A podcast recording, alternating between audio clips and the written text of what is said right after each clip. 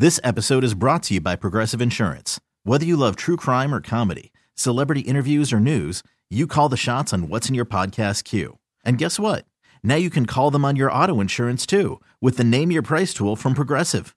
It works just the way it sounds. You tell Progressive how much you want to pay for car insurance, and they'll show you coverage options that fit your budget. Get your quote today at progressive.com to join the over 28 million drivers who trust Progressive. Progressive Casualty Insurance Company and Affiliates. Price and coverage match limited by state law. I'm Sandra, and I'm just the professional your small business was looking for. But you didn't hire me because you didn't use LinkedIn jobs. LinkedIn has professionals you can't find anywhere else, including those who aren't actively looking for a new job but might be open to the perfect role, like me. In a given month, over 70% of LinkedIn users don't visit other leading job sites. So if you're not looking on LinkedIn, you'll miss out on great candidates like Sandra. Start hiring professionals like a professional. Post your free job on LinkedIn.com slash recommend today. All right, let's talk to our man Connor Riley from DawgNation. And Connor, a lot going on. We're getting ready for um, the pro day. But before we get to all of that, uh, part of Mike and I's conversation has been about Jalen Carter. And is, is this done? Are we? Is the information done as far as what we didn't know, and is there going to be a new bombshell report that comes out? Is this pretty much over in this from the standpoint of the news aspect of this with Jalen Carter? Yeah, that's my understanding of it. He's got an arraignment on April 18th, and we'll see if anything additionally comes out of that. But if they were going to charge him with anything else, I like to think that they would have done so. Um, when he was first charged last Wednesday with reckless driving and uh, racing misdemeanor charges in that aspect. Again, you know, with the high profile nature of this case, the fact that the AJC had the story that they had out on it last Wednesday, if there were more to charge him with, I believe they would have done so, and that would have already come out. In talking to people, uh, you know, with regards to the NFL, obviously they're still gathering information on this, but it sounds like if these are the only two things that have come up with regards to Jalen Carter from the night of the January 15th car accident uh, that claimed the lives of Devin Willock and Chandler LeCroy. If that's it, I don't think it's going to greatly impact his draft status all that much. Uh, I don't think he was ever going to be the number one overall pick because I think a team would have ultimately traded up to get a quarterback there. But it sounds like, from my understanding, if this is the extent of these charges against Jalen Carter, which I believe that to be the case, then he'll probably still end up being a top pick. And quite frankly, I think he's going to be a top six or top five level pick. I know that uh, some folks were circling with the knives in the national media, but what did you think of Kirby's response when he finally did speak about all the stuff? Yeah, I mean it's a it's certainly a measured response. It's a you know I don't necessarily know the right word for it, but you know you bring in a guy like Mark Schlabach, who's a respected journalist with ESPN. You run the interview on six uh, on the 6 p.m. Sports Center on Friday. It shows you're at least in, willing to open yourself up to media. He's going to have obviously a lot more to say on this uh, when he meets with the media in Athens next Tuesday. You know, obviously there's parts of it that I'm sure he's going to say, you know, it's still an ongoing investigation in that part. Uh, you know, and this is a personal, like, Kirby doesn't need to open up his program, open up the books to media members in there, but I do think that there's, especially in situations like this where it seems like every national media Yahoo out there wrote the same lazy column that Kirby has a culture program there. I, you know, when when you have a lack of transparency in your program, that's what sort of you allow people to do. You know, I personally don't believe that Kirby has a, a culture problem in this program. You know, when you have 18 to 22 year olds, they're going to do things like this. I know when I was 18 to 22, I had friends that were driving fast and were willing to race and things along the lines of that. You know, it's unfortunate that the event that happened happened.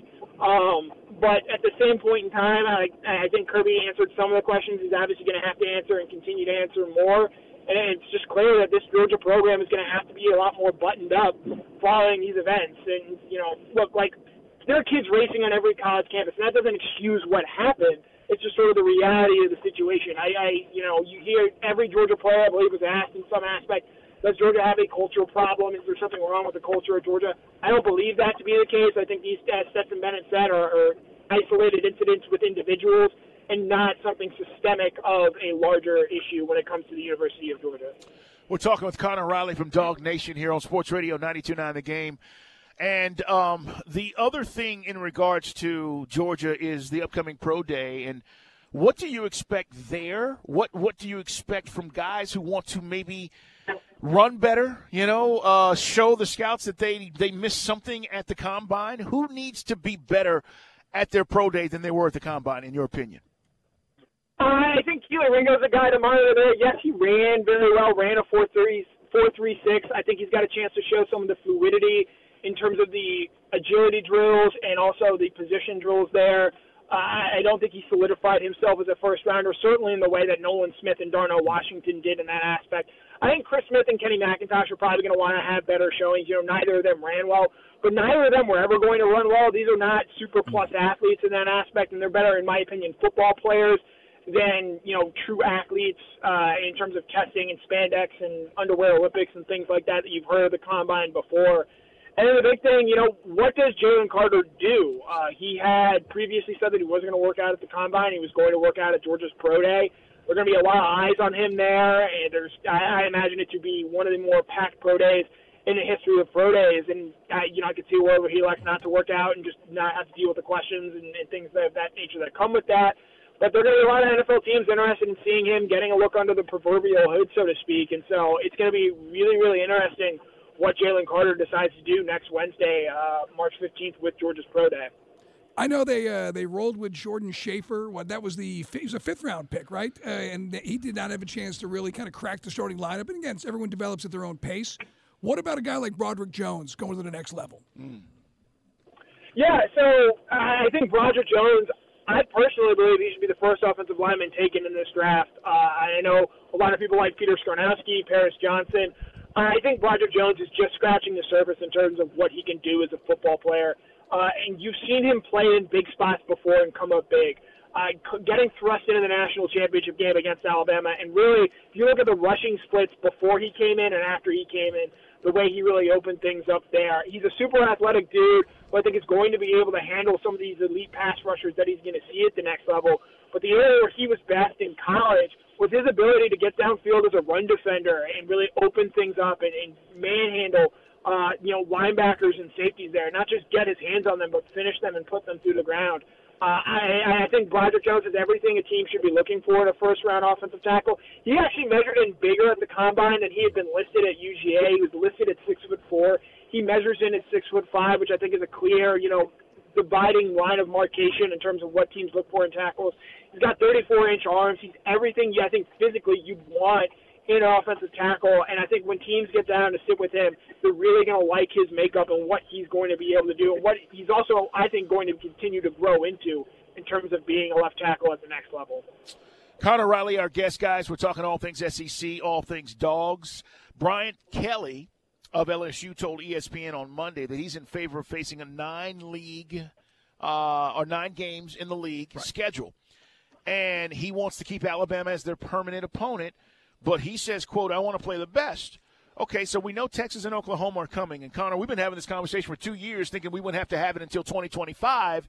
They're coming in a year early. Where does the league go when it comes to this scheduling situation? Yeah, the, the SEC, I believe, wants to go to a nine-game schedule, and the reason doing so is because there's somewhat of a belief that that going to a ninth game, getting an extra SEC game, allows them to go back to ESPN and renegotiate their television contract. That's what's driving all of this, and the mm-hmm. ability to do that.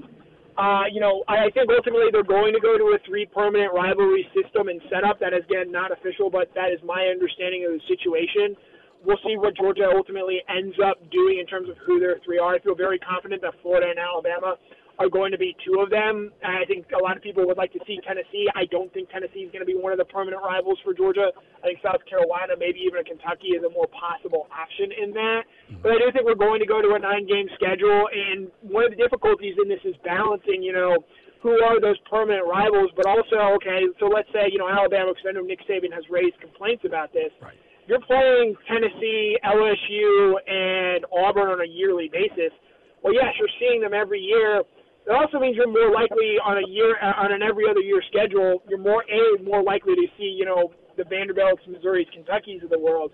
But also, you know, because you're playing those three teams every year, they're not going to load you up with one year where you're playing Oklahoma, Texas, Georgia, and Florida all at once. Like they're the SEC. While I understand some people be not wanting to play a loaded schedule, the SEC is going to do the best job they possibly can in making these future nine game schedules, I believe, as balanced as they can from top to bottom. Because ultimately, yes, you have people like Brian Kelly, and I think the average college football fan in general, they want to see the best teams play the best teams.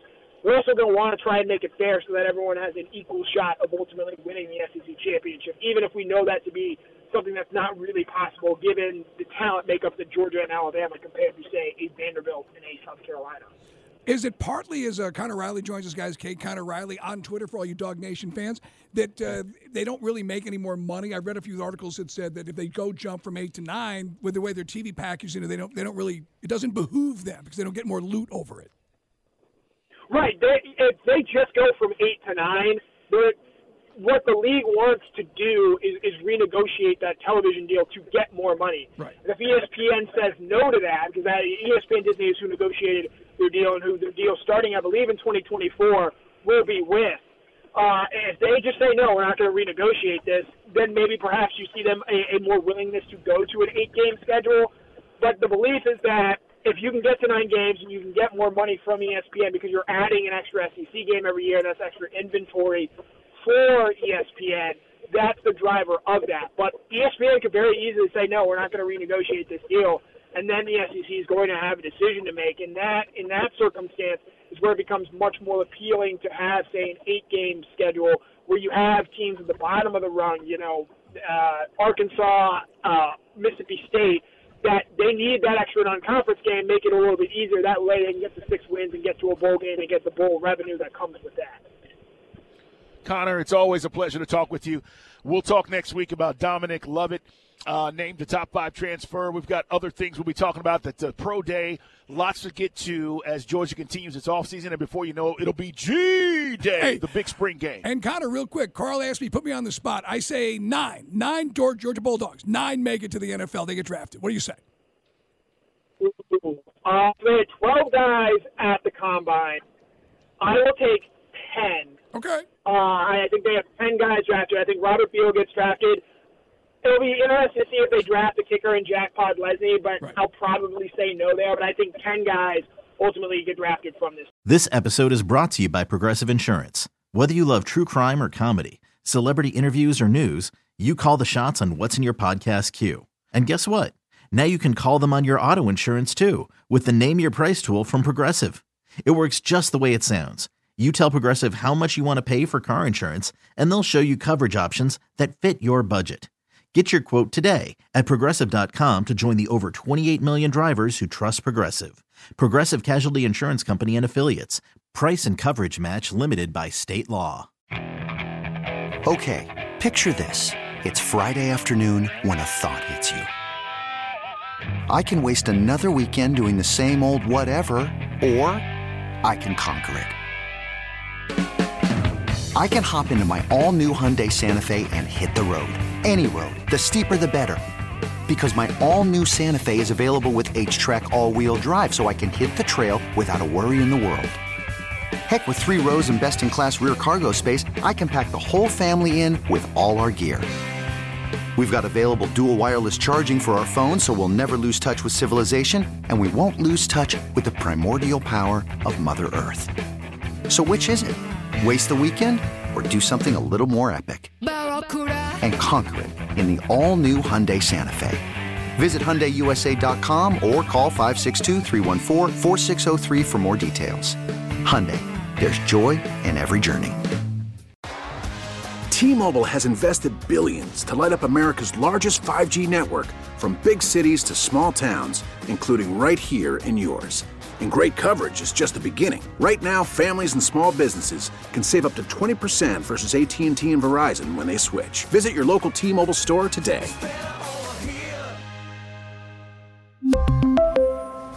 Plan savings with three lines of T Mobile Essentials versus comparable available plans. Plan features and taxes and fees may vary.